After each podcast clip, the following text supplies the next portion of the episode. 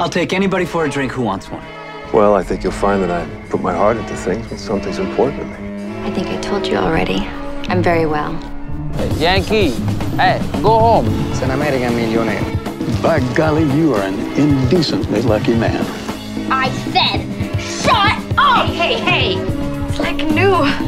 But I don't want you running around just kissing boys. Well, I should be going. From what I hear, you two must be very tired.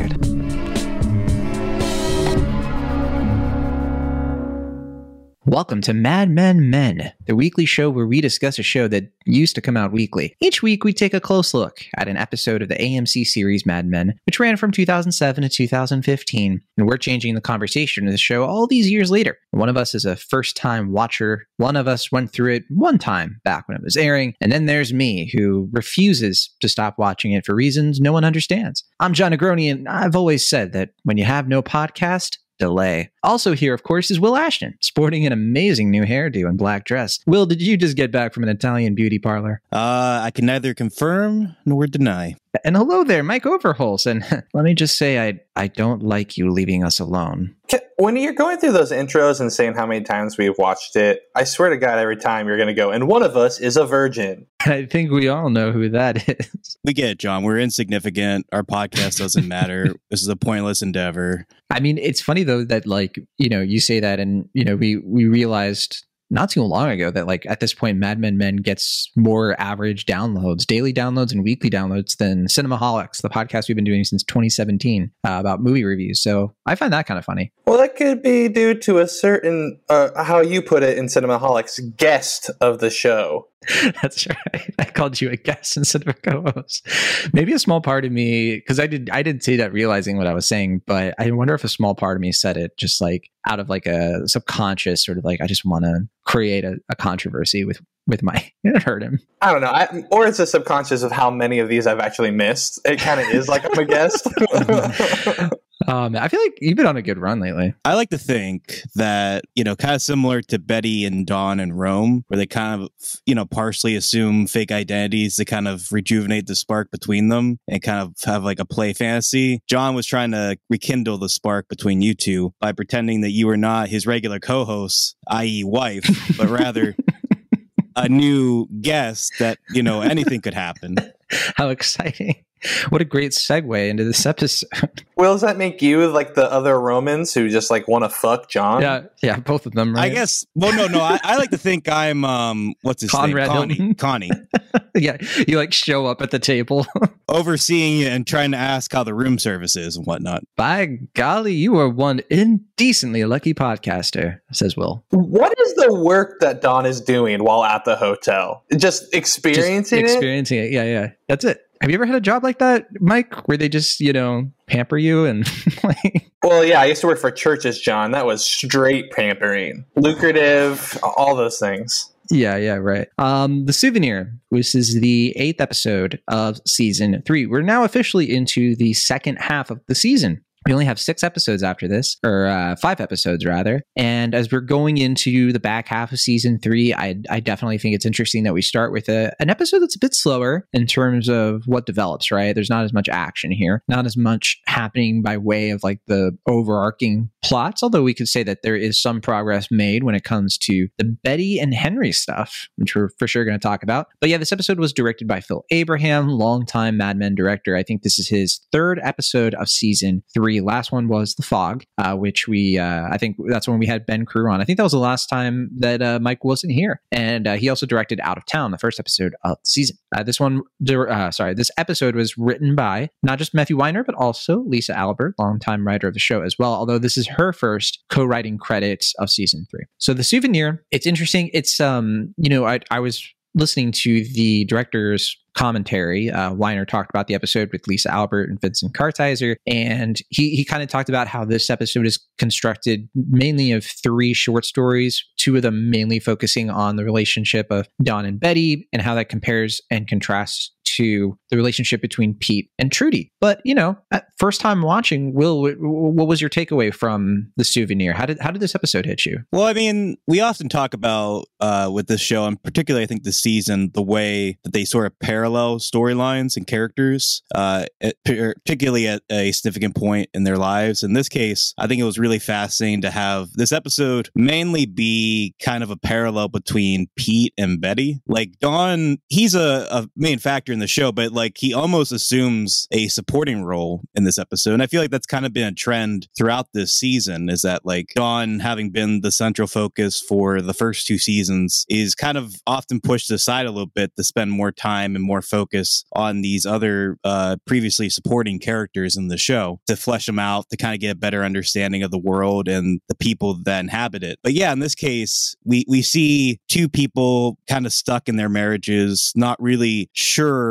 um, where to go, and they they kind of assume either like affairs or would be affairs. To kind of like find themselves or to uh, kind of rediscover what they've been missing uh, in their lives. And obviously, they turn out notably different and uh, uh, certainly not similar in, as far as the routes they go. But at the same time, they are kind of searching for similar ideas and sort of things that they're lacking for different reasons with their partners. Yeah, that was that's very similar to my read as well because I look at this episode as the the kind of story or pair of stories that is really trying to communicate what it's like to be extremely lonely and to try to fill that loneliness with exciting romance even when you're in a long-term relationship. And uh, yeah, I know Mike, you know, you're not you're not a bachelor anymore, but you've been a bachelor. You've been in Pete's shoes. Uh, I think all three of us have, right? And so we've been in that situation where you know we're left to our own devices, and we kind of have to like schedule out our day. Were you watching this episode? Do you feel like it was because when you watched it last, I think you probably were like a bachelor because you were much younger, right? So how, what was it like rewatching it now, like where you're at in your current, you know, day to day? Yeah, I think it, I think it much more uh,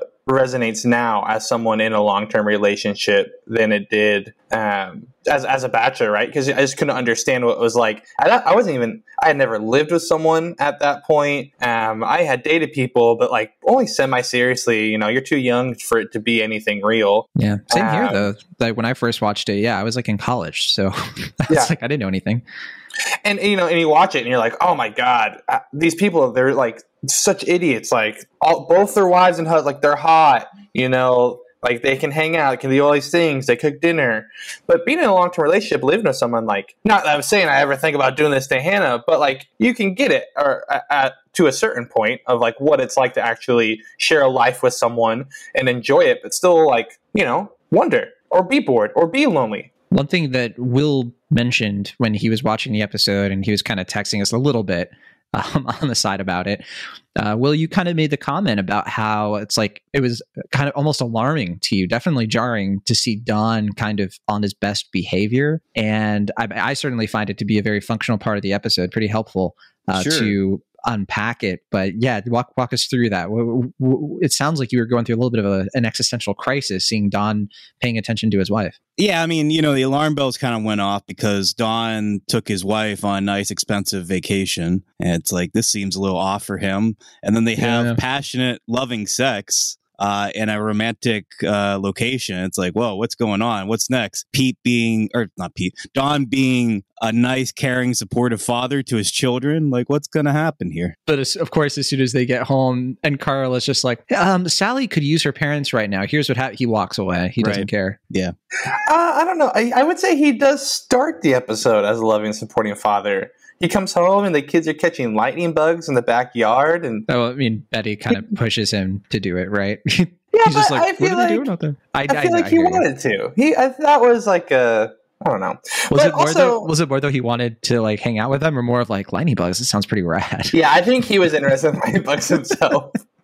but to to, to Well, Will's point, You I'm gotta remember, uh, remember when he like went up to Bobby in the middle of the night and was talking about bugs and all that stuff? It kind of was like him Mm. trying to again reconnect with Bobby. It's like, don't you get it? The significance of the fireflies, Bobby.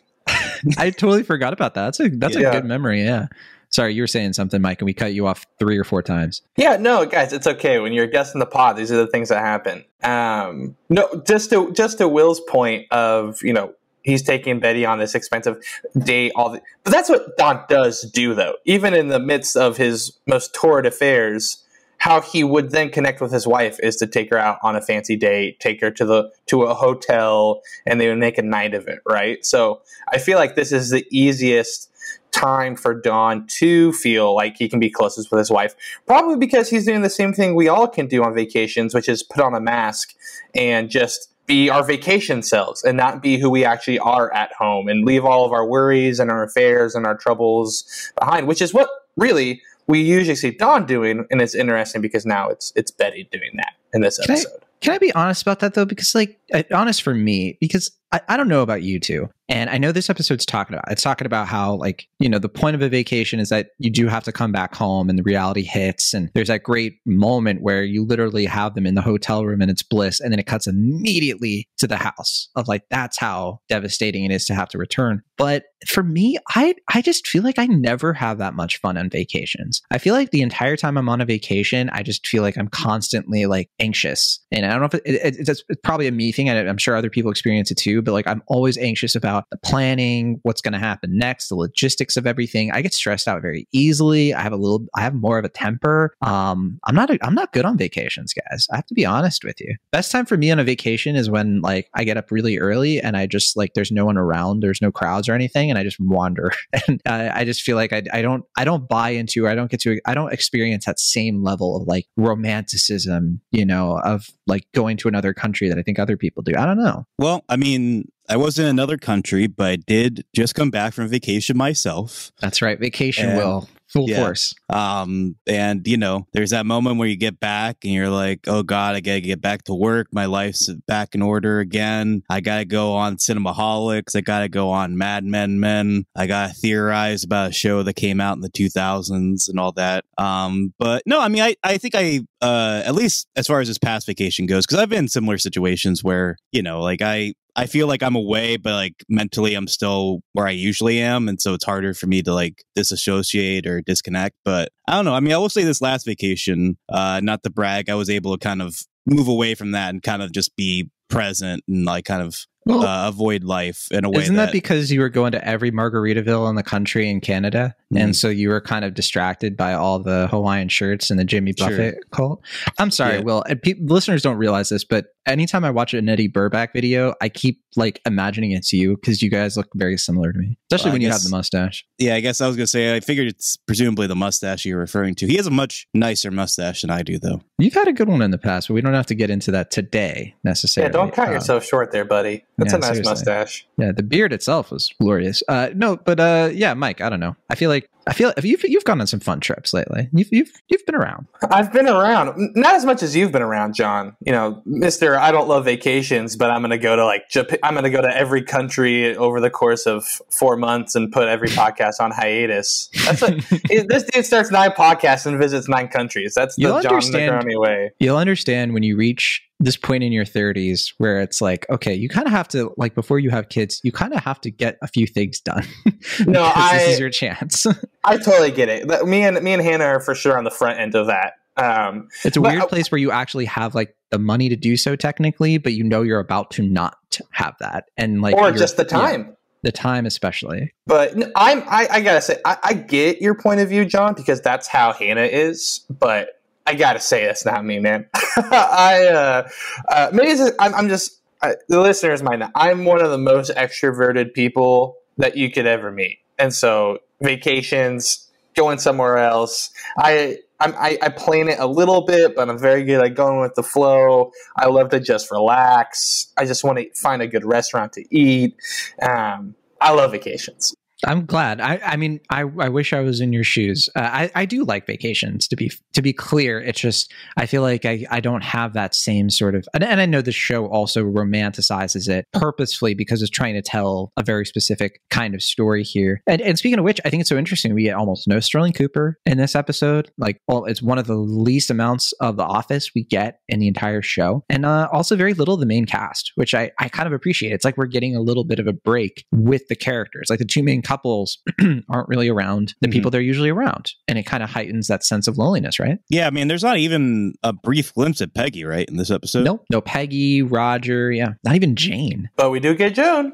we do get Joan. And it, it's I, I thought it was interesting because in the commentary, uh, Vincent Kartheiser, who plays Pete, is like, "Man, I never get to have scenes with Joan, so that was kind of fun." And I was like, "Oh yeah, you're right." There's very little like Pete and Joan up to this point in the show, which I found kind of interesting. Actually, speaking of Joan, Will, she's still around. How, Yeah. What was it like? Were, were were you kind of surprised? Were you like, "Oh, cool, my friend"? Yeah, I mean that was pretty much my reaction. Yeah, I was like, "Hey, Joan's back." I mean, I know, or I don't know. I I presume that she'll remain a, a central figure of the show. Uh, so it's not like, oh, like I wasn't ever expecting to see her again. But at the same time, you know, like I didn't know when it would be when she kind of uh, fixes herself into the show again or what have you. And yeah, certainly a scene like that, it's deliberately played kind of coy because the way that the camera's framed and the way we kind of hold on Pete's back for a while is like, this is going to be somebody. I don't know if it's going to be like a joke or like, you know, like I thought it was going to be like he was expecting another woman, but it was like this like big burly man that's just like, we have a problem here, bud, or something.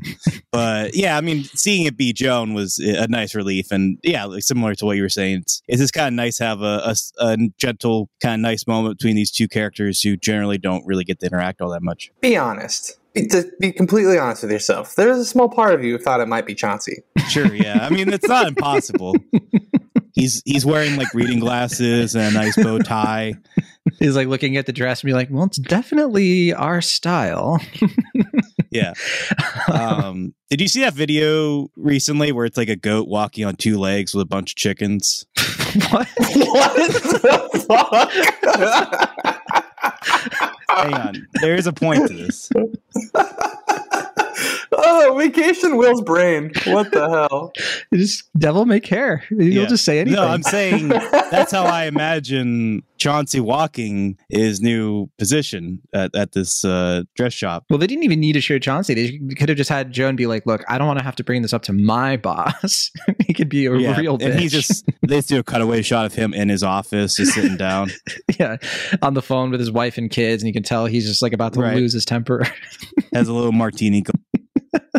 Another thing that this episode uh, covers and addresses a lot is when men do nice things, kind things, but with ulterior motives. So you have Pete, of course, with the au pair, um, trying to cope with his loneliness and then, you know, doing something nice for her with an agenda, right? And you also have Henry um, coming in to save the day with Betty, clearly trying to get a little bit of a little bit of a smooch out of it. Uh, both things are pretty, I, I think, interesting to acknowledge for the time, and not just the 1960s, but also the late 2000s, because you do have the scene where I, I think it's unambiguously rape, like what Pete is doing to to the au pair. And so, like when I watch this, I'm like, yep, he's he's raping her, he's coercing her. He doesn't have like full consent, you know. And and I think we should acknowledge too, like this is what the second kind of scene like that in this season, or was uh, the thing with Joan and Greg last season? Actually, I think it was probably was last of season two. Yeah. Okay, thank you. So, you know, it, it, it's something that keeps happening. And what's interesting, you know, we've talked about how Matthew Weiner can be, you know, he's he's had some, uh,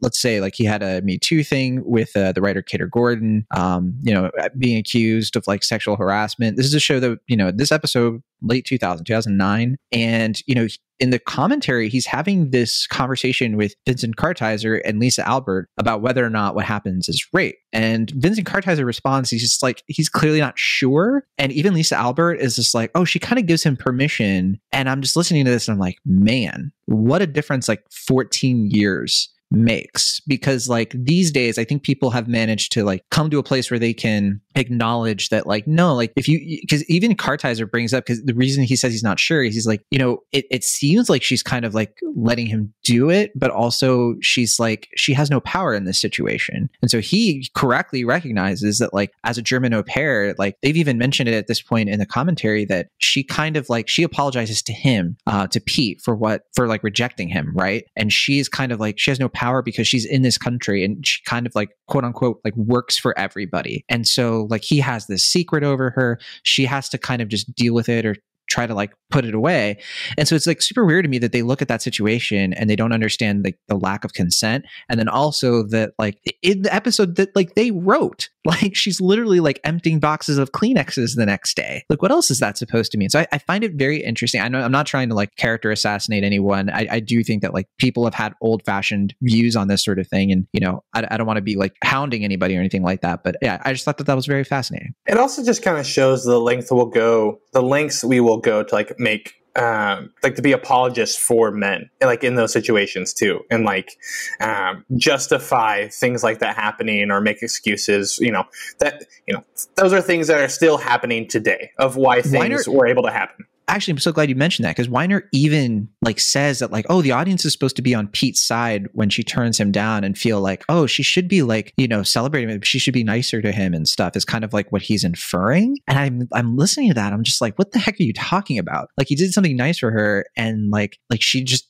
is clearly uncomfortable like and she clearly understands like what this is and is trying to push it away because she doesn't want it. And uh, yeah it's just but he like clearly doesn't acknowledge that and i think it's it's strange because like you can kind of tell that lisa albert might have a different point of view on it but she doesn't say anything because she's you know this is, she's in a director's commentary with her boss. Like what is she gonna say? But also she might agree with him for all we know. She yeah, seems I mean, to. I took it as pretty telling. Not only in, uh, that you know we we see her, uh, well, we hear that she's been crying all day and uh, and usually doesn't get upset so easily. But I've, I mean, I think it's supposed to be a commentary on the time that the neighbor confronts Pete, but doesn't really like attack him or like h- hurt him or accuse him really all that much. But really, just kind of gives him like a stern like slap on the wrist, just kind of like, hey, look, do your you can do your business, but don't do it around here. Like he's not criticizing her or criticizing him for what he did, but rather just kind of being like, don't mess with my affairs. Yeah, Kartheiser calls it like uh, this is the fellowship of men, you know, where they have each other's backs when they do something wrong. And I'm like, yeah, unfortunately, like that is such a thing. And, well, speaking of ulterior motives too, it's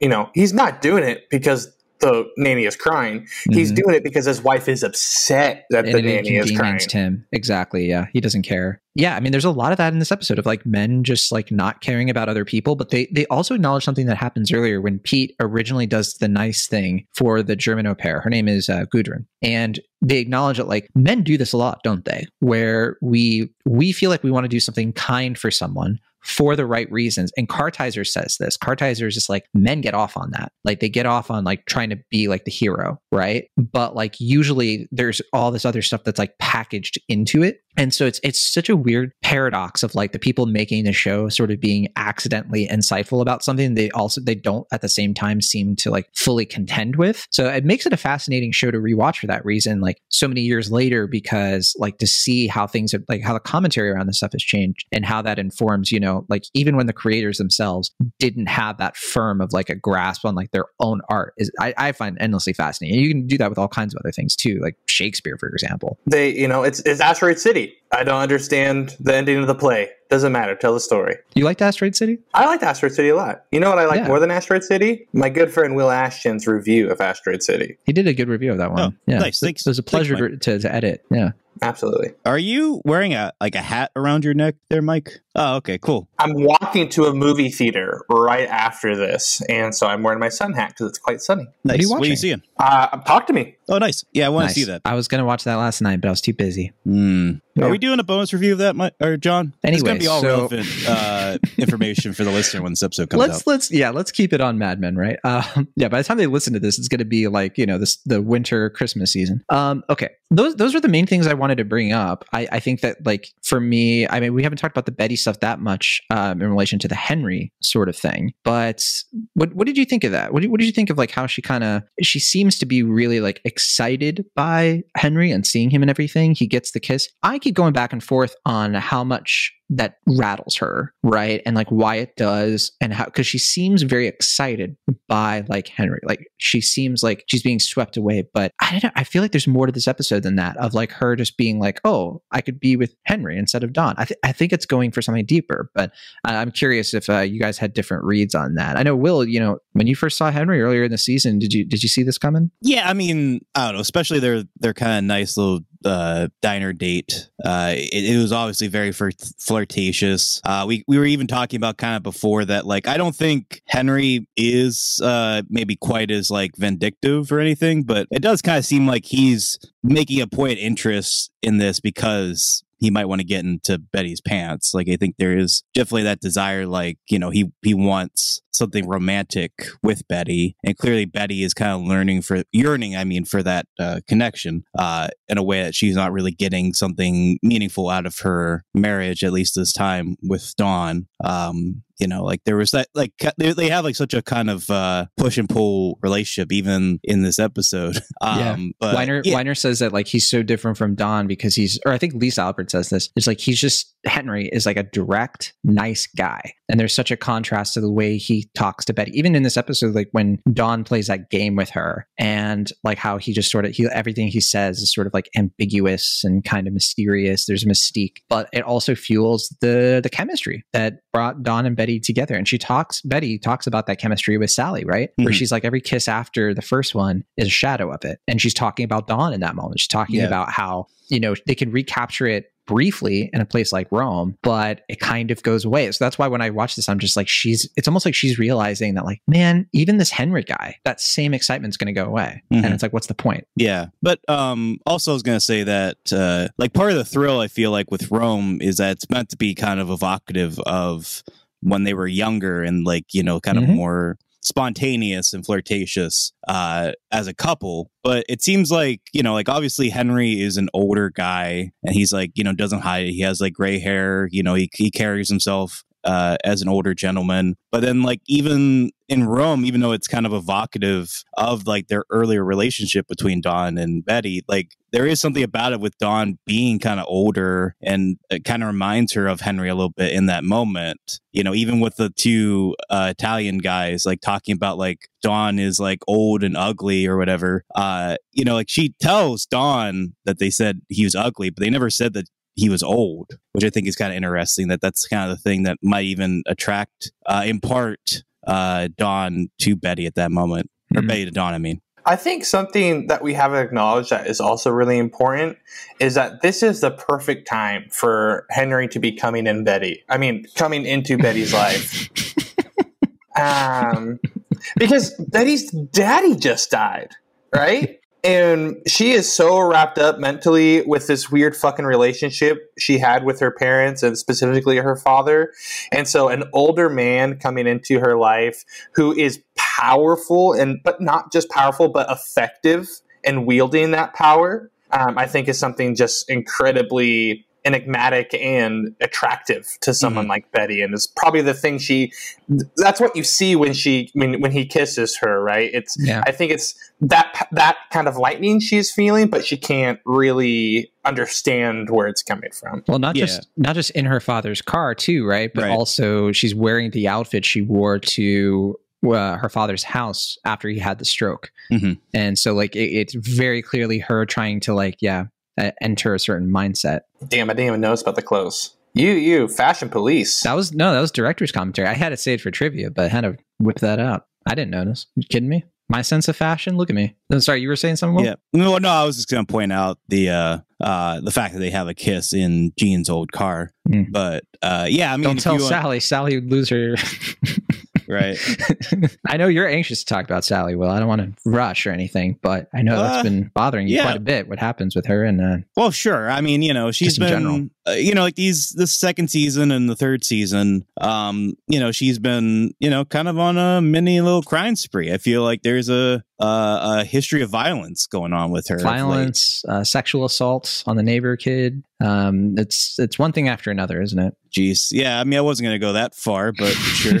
Well, I mean, we were talking about consent earlier, and she clearly. Uh, there's that great scene too, or that that moment where you know she's looking in the mirror and her mother comes up and puts her makeup on, and like Sally's watching her, just like fascinated, you know, by her mother, and it's just like you can see her like starting to like the, the gears are starting to like turn of like that could be like what I'm like when I grew up, and this like feeling like she has to to grow up and get to that point in her life, and it makes the conversation that Betty has with her later in the episode all the more compelling when like she's talking to her about like how to like basically giving her like advice on like how to treat men and or you know how to like treat these situations with men um and how to like not you know cheapen herself or like cheapen her worth and things like that. And it's it's there's something kind of tragic about it because you just sort of see like history repeating itself or like and on the verge of doing that um, in a lot of ways. Because there's even that moment where like Betty literally walks into the room. She looks at the fainting couch which is of course the metaphor for for Henry the, and kind of implying that she's thinking about the kiss that she just had with Henry right before she talks to Sally about, you know, this whole thing about like the, the kiss with Ernie. But One thing that is interesting to point out is like she she talks to Sally about that. She doesn't care that much that like Sally had this super violent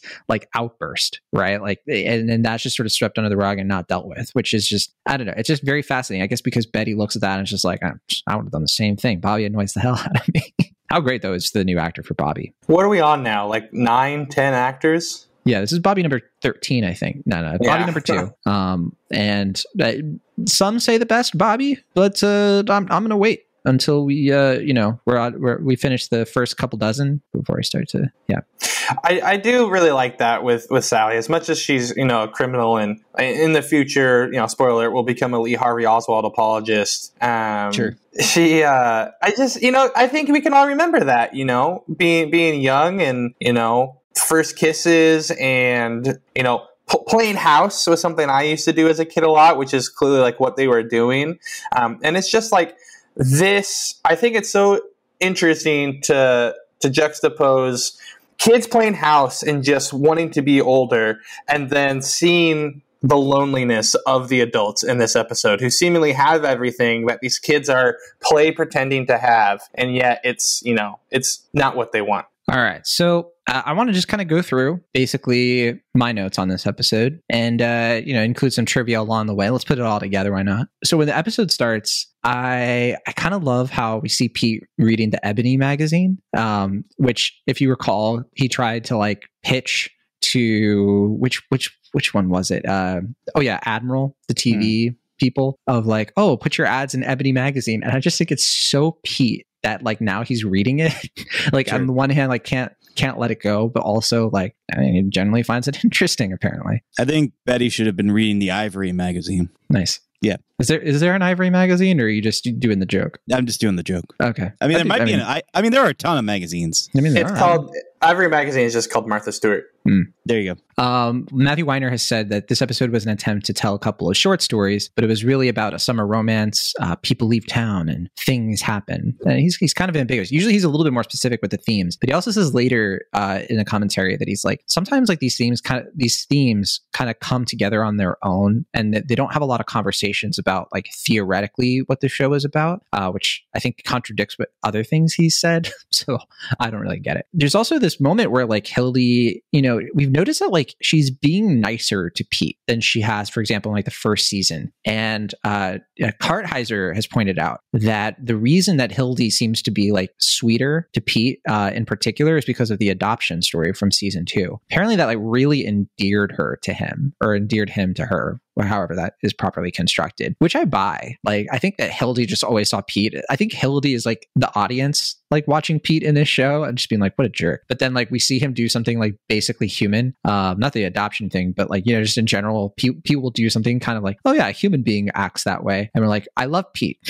I mean, I'm not like that, but yeah, maybe some people. I mean, I would love if we got to spend more time with Hildy. I feel like she's always like in like two scenes max of the show. I think they orig- they were going to do more with her, but uh, after the Harry stuff in season one, I think they just moved away from using her character much. That's a shame. Um, when uh, Pete offers a drink to like uh, I'm- anyone want a drink, I'm buying all that stuff. Uh, the implication, according to uh, Weiner, is that the smash cut means that nobody wants one. Uh, which I mean, I feel a little bit bad for him. You know, it's like nobody wants to have a drink with him, but at the same time, I get it. I don't know. Um, do you guys think that Betty, you know, why do you guys think Betty is so interested in this water project, the the reservoir thing? Is it just because of Henry, or you know, is it also because she wants to keep herself kind of preoccupied? Because it, it's said that like Don has been away a lot, so is it like maybe both? Is there one thing more than the other? I was kind of curious about that. Are you implying that she wants to get wet?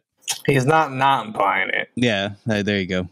but the the water project obsession starts before henry right i mean he gets he gets involved after she does Well, she brings she him up. it he- well, he's, totally Yeah, yeah. so I don't think it's you know either that. I, my read on it is that you know she just had another kid and she's fighting just becoming the sub- suburb housewife and being like it feels like this last kid probably ingrains her in it. So she wants to feel important. She wants to do something. She wants a little project. Um, although it's kind of it's it's just there's that moment right where Don it gets on the phone and he literally writes down the phone number or whatever like or the address or whatever it was on Betty's stuff. Her like the stuff she's doing for the reservoir. It's like a very Don and Betty kind of moment. It's also just really great writing to to to show how much Don, you know, lets her do her thing, but just does not give a shit or think it's important. Exact. We get another fun moment where Pete is watching Saturday morning cartoons. Uh, this time, Davey and Goliath, which uh, it's a '60s cartoon, uh, kind of. Yes. Uh, you're you're a fan, Will? Oh, I mean, I mean, you know, I love stop motion animation and claymation. Uh, you know, any chance I can get, especially unexpectedly, to see a little bit of claymation, especially from the '60s, uh, makes my heart a flutter. Same here. Never seen Davey and Goliath. I don't know the premise, but I assume I it's great. I feel like I might have watched that one in like a like Sunday school kind of program Hmm. when I was younger. It it looked vaguely familiar, but I, I don't thought- know. Maybe, when I see it, I think of like Moral Orel. You know, so- Sure. I mean, that's definitely Moral Orel is like modeled off of that type of Yeah. animation to be sure. I still need to see Moral Orel. I, I feel like that show is like 100% for me. I just have never gotten around to watching it. It is pretty good. I don't know if it would it? be too up. I don't know if it would be too obtuse for you, but yeah, I could. Too I could see you liking it. for me? Yeah. Wait, well, I'm curious what you mean by that. Well, you know how you can sometimes be like uh, not obtuse. I guess. I mean, what do we, what do we mean by obtuse? Am I defining I it don't know. right? I don't know. It's like when you look at a triangle and it's He thinks you're more than 90 degrees, bro. Yeah, yeah. like Mike, Mike's treating it like we're like some kind of like street like Yeah. um, Geography class. Yeah, yeah. yeah, we're all wearing like really big jackets. um, the actress who plays oh yeah, doing the sharks. The actress who plays uh, Gudrun. uh, I'm going to bring up her name actually here, uh, but she actually is a German actress. Um, and so apparently, when they brought her in, uh, uh, Nina Rausch, apparently when they were bringing her in to do the role, she was trying to hide her German accent, and Weiner and them are like, no, no, no, no. we want you to actually use like a German accent. That's like part of the the story here. And uh, Kartheiser has said that like this whole thing where we're watching Pete kind of just wander through his day aimlessly. You kind of see that like he's lonely, he is vulnerable, which Matthew Weiner says. And when he doesn't have Trudy to dictate his schedule, that that's what happens, right? And I think it's interesting because it's like I get that, but it's also I don't know. It's, it's just I, I wonder how relatable that is uh, to people. Like, do, do you feel like that, Mike? Like you need to have somebody like like do you, do you find yourself kind of like reverting to a bachelor when it's just you, like Hannah goes away or something like that? So Hannah was gone for two days just it, last weekend, weekend before, and uh, I did so many things. I like first thing I did was cleaned up my DVR. I went in and deleted like hours of things we were never going to watch, and just like really tailored that down. And I watched a movie that she would never want to watch. Uh, there will be blood, and uh, you know. It, but then it's like I live in that glory for about eight hours, and then I'm like, well, Come back. that's it. Yeah, I'm done. I did the things. Yeah, it is. It is. It's a strange thing, you know. It, it, it's. I always feel a little uneasy, you know, when the, you know, yeah, when the when the house sort of like energy like shifts, right, and like one person just isn't there for a long time. It, it feels really weird. I feel the same way when I'm away. I wonder if that like feeds into my like vacation anxiety because even when when I'm with Melissa, like on a vacation and we're having fun, it's like the house energy is like not there and it's like i just wonder if like a weird part of me has this like insecurity or something for like home you know maybe i need to talk to a psychiatrist i hear that joan's husband might be the ticket he might be able to help me through a lot of this stuff i can't even finish that I do Um, love the show's commentary of like what a downgrade it is going from a surgeon to a psychiatrist. Like, just you know, Yeah, what the doctors think up. of that. Yeah, Yeah. yeah. I mean, even Pete kind of like raises his eyebrows a little bit, like, "Oh, oh, okay." It is the '60s, though. Uh, yeah i would say Well- it's even worse isn't it Yeah, well, because it's like you know, mental People health is respects. important. Yeah, exactly. Yeah, yeah. Um, yeah. Uh, and then Kartheiser says that uh, when he's talking to the nanny, uh, Kartheiser doesn't think he necessarily expects anything to happen. Um, but this is the moment that I mentioned earlier where he's like, you know, I think we get off as men helping someone out for, you know, the right reasons. And I mean, that resonates with me a lot. Like this feeling that like, like men helping each other, men, like other men, like in this episode or trying to, it's just like, we want to help people. Sometimes we have a direct ulterior motive. Sometimes we just have the feeling of like, doing something good, the ulterior motive can just be vague. It can just be like, I'll feel good about it. Or, you know, it'll make me feel like a man to come through for someone or to provide something for someone. And I always find this very, like a very weird a weird feeling. It's like weird place to be as a guy because on the because we're sort of like brought up, we're raised to be like that, right? We're raised to believe in things like chivalry and like, you know, being of service to others. And we but we aren't also taught like the dark side of that, how that can go wrong. And I think there's such a tricky balance to it. There's such a delicate balance to it. And I've always been curious like how you know what what's so different about like the way you know women do this? Because i think women are very kind to people. Women do selfless things for people all the time and they don't have that same sort of like hero complex. And so it makes me wonder like what is it about like the way culture sort of like teaches that lesson to to women you know? And, and I'm, I'm obviously excluding like non-binary folks on you know, not intentionally but you know I, I i just find it very fascinating of like why that gets so distorted on the male side of things.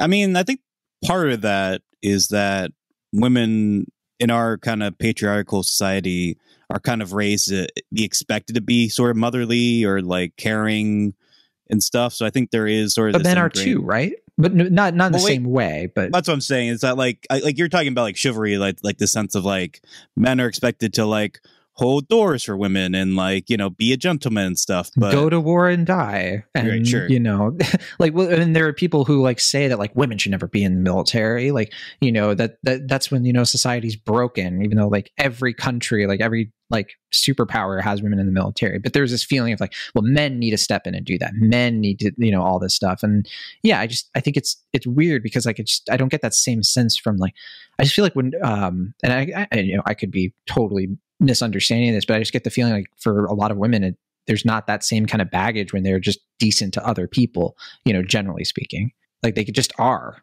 And it, it comes across as authentic and like no ulterior motive um uh, or at least as pervasively. So I, I know i have to like dress it because obviously like there's exceptions to everything. So i think it's interesting. And i don't even think this episode is reckoning with that. I just think it's something a you know a new show could address. You know, it, maybe a, maybe a new movie. I would love to see what Greta Gerwig would do with with that kind of idea. Thank, thank you, thank you, Mike. I didn't even think about Barbie, which we did, we have all watched now. But uh, yeah, I mean, yeah, kind of. Yeah, That's that's like the entire movie. yeah, it is, isn't it? And I think, I think it kind of dances with it. I don't think it like goes like fully into like what it is about like dudes that like causes this. I, I don't think it's like anything natural. I think it's all like society. It's all about it's all societal stuff we make up. Sure. But yeah. It is what we make up because, again, I know it's Mad Men, and this is the last thing I'm saying about Barbie, but spoiler alert if you haven't seen Barbie, fast forward to 30 seconds, but Ken doesn't do any of that stuff till he learns about patriarchy, Exactly. right? Yeah, yeah. He copies it, Right. and it's all an act. Yeah. Yeah, and I mean the the lesson for Ken ultimately among several lessons I suppose is that like Ken needs to learn to be his own individual self. Like he kind of molds himself off of what men are expected to be and like a lot of that comes down to like the horse jokes where he's just kind of like you know, he his main interest kind of just seems to be about horses and thinks that it factors more into the patriarchy than it actually does. one of the best jokes of the movie. But uh, yeah, we obviously we don't want to go too far in, into to, to Barbie here, and they did fast forward thirty seconds, right? But um, yeah, if you no, want I to hear more about Barbie, my good friend Will Ashton is on a podcast called Cinemaholics that just covered an episode of it. So That is true, yeah. And probably by the time this episode comes out, it'll be available on DVD. there you go. Um, that kind of brings us to the court hearing where uh, you know we mentioned like Betty's wearing that outfit and stuff. Uh, Weiner says that she wears it because she knows it's a dynamite outfit. Great adjective. But uh, they, he mentions how like they wanted Henry to have an entrance. They wanted Henry to like come in, save the day, and be that sort of like Betty's fantasy of like a man coming in to save a woman. And yeah, again, I, this is one of those things where I just I find myself a little conflicted on how much of this Betty really is entertaining and welcoming versus how much of her is also kind of conflicted. Like, does she really want it to go that far? Because later on in the episode, you see like she seems very guilty about the kiss. Like when she's in the kitchen with Don, you see like a look on her face when they hug and stuff. And I think that's the main reason why they they don't let Don be too Don in this. Like he's as Will already covered, like he's kind of caring, he's hanging out with the kids, he's kind of just being like a normal. Um, he's not cheating on her right now, which is just so funny. And at the end of the episode, Lisa Albert even says, he's just like, that's the, the magic trick of this, an episode like this is that by the end, a lot of the audience is going to be on Don's side, you know, even though he doesn't deserve it at all. Right. Well- and like every other episode, he's the obviously the villain. I mean, he's kind of in a way like filling in the role for Betty. Like Betty's the one that's Yeah. having like kind of the affair that's, you know, like kind of assuming false identities and stuff. Uh, one thing I never really got to bring up is that uh how did Betty learn um Italian so well? She was uh so it was mentioned in the show already that Okay. she spent a summer in Italy. Uh, actually, uh, Oh, okay. Mike and I were talking about this Yeah, before you came right. on because we were talking about how she mentions a character, I think it's season one, uh, who she knew who was like when she was a model and that he was Italian, like when she was living in Italy. And like Francine assumes, like, I, I don't remember if it was Francine or one of her other girlfriends, but like somebody basically they're like, oh, so you like slept with this guy? Oh my gosh, how scandalous. And he's like, no. and I think the implication is that we have a, like a another kind of Salvatore situation where like a gay man kind of in the context of like in this Mm. case the 1950s. hmm Yeah, I mean, I did. I uh, thanks for reminding me about that because I'd forgotten yet about her uh, rendezvous in uh, Italy as a model. Yeah, I mean, this is, this is the interesting interesting thing about the show is that they trust the audience to just sort of go with it, even if they don't remember that. Because in the context of the show, it's you know it's been a couple of years since that was established, but Sure. you kind of piece it together. Um, yeah. hmm Um, let's see here. Uh, I don't have too much else. We have the stuff with Pete and Joan in the store, and uh, Kartheiser says that, uh, or well, Matthew Weiner says that like it's so interesting how Pete is being kind of reasonable and calm here. Like compare this scene to the Chip and Dip thing. Like he does kind of lose it, but he, he's a little bit more assured and confident than the Chip and Dip episode. And I know Chip and Dip. That's uh, one of Will. That's one of your favorite gimmicks the show's ever gone into. Um, I think that's more Mike than me, right? I thought. it was- No, you lost your mind for the chip and dip. Oh, did I? Your name in my phone to this day is still chip and dip. Is it really? Is that right? Yes. yeah, I don't know Don't, what this revision don't say it was me, you motherfucker. yeah, yeah. Well, well, it's just like I think Mike is the one who has a bit of a chip on his shoulder. Yeah, there you go. Good pun. Um, no, but uh, yeah, the car. Uh, Weiner even says he's just like you know you can't even tell that like you can't easily tell that Pete is lying here. And Kartheiser says like the faster somebody answers something, the more likely they're lying. And then Weiner kind of laughs that off. He's just like, uh, not all the time. he's just like, for me, it's like if I'm taking a long time, I can't. I have to like really plan out a lie. And he's just like, I was just trying to like lie about Cater Gordon, for example, and uh, you know I had to spend. Uh, I'm sorry, I'm I'm being. um yeah. Back in rome um so the the hotel room set in the hilton uh weiner was kind of like pointing it out as like oh man this is something they're particularly proud of because it's what it's like a very modern room a very modern hotel room. It's a change of pace for luxury hotels at the time to have that kind of box shape with the balcony and everything. And uh, apparently that is like a thing. Like we to us i think we sort of take for granted what hotel rooms are like now um, but it, it, it's kind of lost on me how much Hilton, in particular, shaped the the modern hotel and what it was like going to hotels like that are connected to each other brand wise all over the world. So, you know, because you can see that like everybody knows it's a big deal for Sterling Cooper to have Hilton, but uh, yeah, I guess f- for me, like it, it there's like that further like realization that like it is a big deal. What was the layout then before Hilton? I think it's like more like what we see with like the roadside motels. It, it's like a very sort of different um aesthetic, right? Like the warped mirror, and it's a bit wider. It has a like there's more of like a narrow look to it. Um, Oh. yeah. That does remind me. Um, this episode focuses a lot on mirrors. Like, there's several scenes where characters are like in the mirror, like she, like with Betty, like using um, uh, Sally's mirror to like put on her makeup. There's like a shot in the hotel that's framed very exactly, so you like like it's like Don is like off kilter because you can like see the mirror in the center of the frame. Uh, there was supposed to be a moment yeah. where Betty looks in the mirror after the kiss with Henry, but Weiner says they took it out. Yeah, so I mean, is that like kind of reflecting uh Reflecting. no pun intended, like the the lack of self awareness of the characters and like their inability to kind of like look within themselves and like explore. I think it's a device. I think it's supposed to like give you the impression of like how the characters see themselves. And so it's like shorthand for that.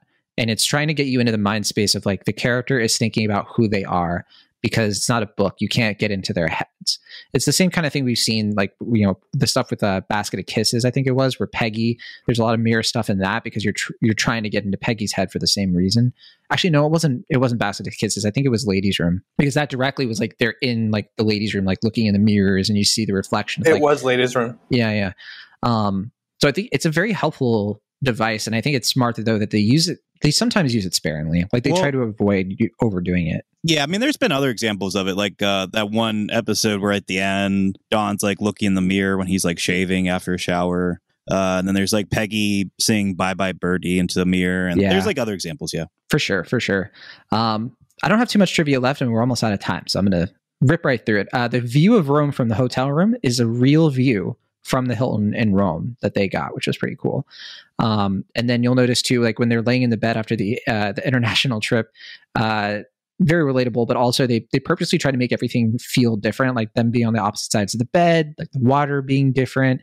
Um, Weiner has also said that uh, you know they don't usually do like cutting edge fashion in the show because it wasn't all that common back then, especially for people you know just to wear all the time. But uh, like her beauty parlor outfit was like a very specific thing that he wanted to get across, and also like Don uh, is wearing that same uh, suit he wore in California, the kind of light gray suit, and so they wanted to bring in that like that feeling of California, that feeling of like Don being like essentially like in a new place, kind of resetting, being a different person, and all of that.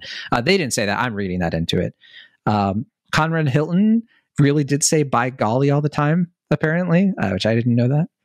Um, and also, this this this really hit me. So Weiner Weiner mentioned how he thinks the point of the episode, the point of the story in this episode, is that we're supposed to see that there's hope for Don and Betty's relationship working, and like this is what happens when Don gives Betty his full attention, even though we never really see that. But then that all comes crashing when they come back and Don immediately reverts back to not paying attention to his wife. And I guess that really hit me because it's like, you know, I've seen, I think we've seen that very clearly, but we haven't always seen it play out like with such a clear example of like how much Don falls short in that regard, in- in terms of like being there for his wife and really treating her as a, as someone he genuinely loves.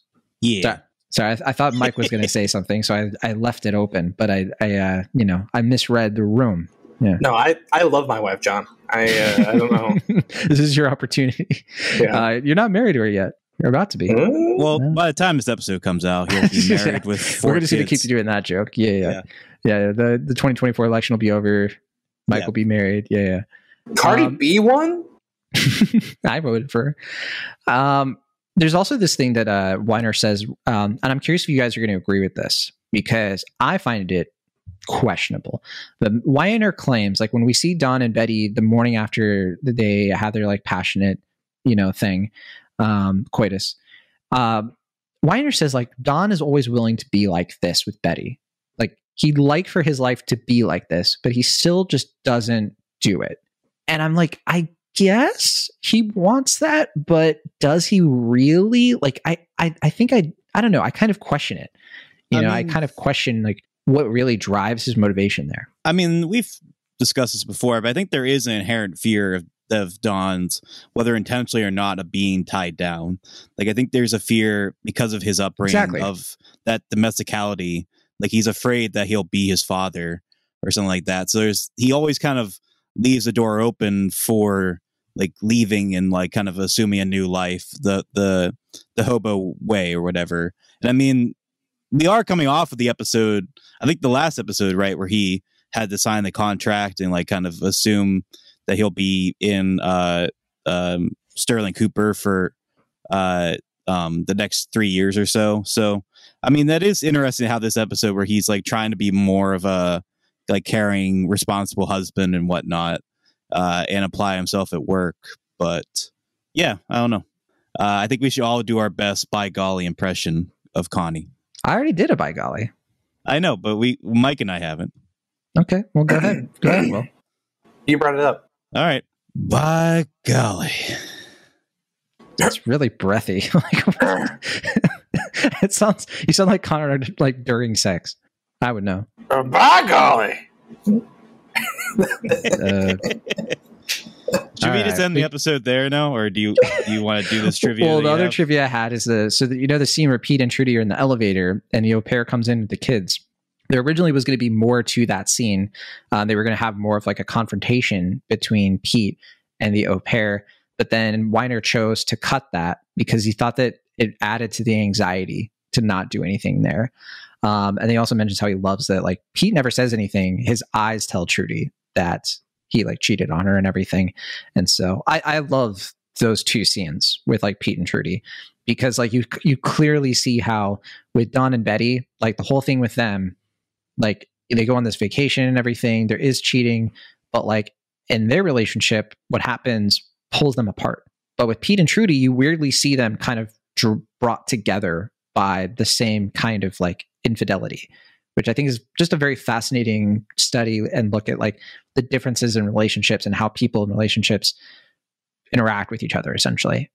Yeah, and their we didn't talk about it, but their their dinner conversation was incredibly interesting and intense and Yeah. you know, I think it's also worth mentioning, right, that it's the first one compared to Don and Betty, who this is kind of recurring theme in their marriage. Um, and this is really the first time. I mean, obviously, Pete's cheated on her before, but this is the first time that they, as a couple, are are doing. Yeah, and I mean, I think that that's what the episode's trying to say about relationships in general. Uh, Weiner, Weiner says that, uh, you know, Francine talking to Betty about how she wants to go back to Spain with uh, Carlton. I mean, he says that's the crux of the episode that Betty's looking at the situation that she's in as a wife, and she doesn't want to keep on like this. She doesn't want her life to just be like, I'm going to go on vacation, I'm going to have this band aid to the fact that like I don't really have a romance. She just wants a romance. She just wants to be in love. And I think that she is looking at the situation, like I said before, and doesn't even buy that she would be able to have that with Henry. She just knows that I think she's kind of like hitting hit with the realization like she is coming of age in this almost um, and realizing to herself that this is what happens with any relationship that like you can't just be in love forever. And i think she has she's like kind of forming a cynical view and that's why she re, you know she looks at the gift the way that she does because it, it doesn't bring her any comfort. And i love love the look on don's face because he is just like and so he's so devastated by it to see that she just completely shuts it down you know his like little gesture there. And i think part of it is because he looks at it as you know he, he's not he's not going to be able to like maintain this that like he that she is just not going to settle for what he's trying to offer her. And i think i think it's really brilliant. Um and i'm sure like you know will like what was what was your read on that? Because i'm sure like when i first watched it i felt a little bit like man kind of uh, uh, you know kind of a surprising gut punch in some ways but what was your reaction Um, yeah, I don't know. I mean, I I do kind of feel like in some respects we are potentially watching the dissolve of a marriage, but it's always sort of fascinating to me because like every episode where I'm like, okay, this is it. This is like where uh the curtains are going to come up. I'm like, oh, okay, like they're actually kind of rekindling and and like maturing and are seemingly in a healthy relationship. But yeah, I mean, you know, the episode is called Souvenir, and we have like this little trinket that Don gets, and I feel like there's a part of her that feels like it's sort of cheapened by that, that just becomes like this little thing that she's supposed to like hold on to, and that becomes materialized uh, in a very specific sort of way. And uh, you know, I mean, Betty is someone who like kind of wants to feel uh youthful in some respects like wants to have that sort of like spontaneity doesn't really want to be kind of like Don, I think, kind of tied down to this sort of domesticality. There is this sort of fear of hers of also becoming her mother. Uh, and so, yeah, I don't know. I mean, it's, I don't know. I, I think Don is like being very earnest and sincere, but, uh, you know, there's, there seems to be this kind of growing divide between Betty and, uh, Don. And, uh, I don't know what that spells out for the future. i couldn't agree more though the, the whole thing so Uh, yeah. I mean, we didn't really get to talk about Trudy much, but I think we're running out of time. yeah i mean she's trudy she does her thing i mean she's not But, in I it much I don't know. I just think it's fascinating, and I'll try not to talk too long about this, but like, like this one scene that we have as our intro is like the most genuinely sort of like steamy and romantic scene between them.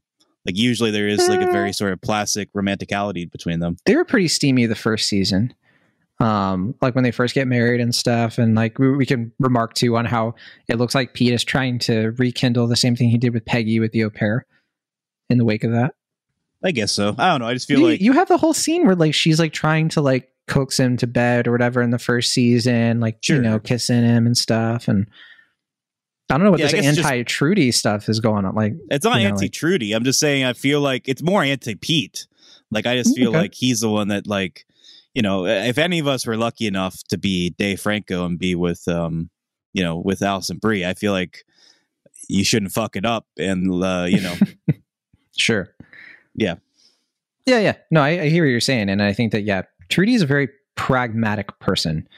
And I think that, like, Pete said just the right thing to her of, like, I basically telling her is like, you can't trust me to be alone.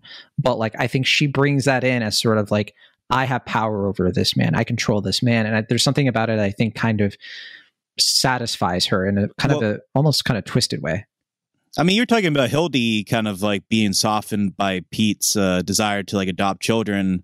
Like Mhm. Trudy also sort of misreads that elevator situation as like yeah, yeah. She thinks it's awkward and like that he's sort of like wide eyed because Yeah. like he thinks he feels about guilty. You know, yeah. yeah, yeah, he's guilty about not being able to be a father, but rather it's you know something else that Trudy either learns about or like does like feels it's healthier to like not know and just kind of uh, acknowledge that they need to be closer uh, to Right. avoid whatever happened. There you go. Mike, uh, did you have any final word before we uh, say goodbye to everybody listening?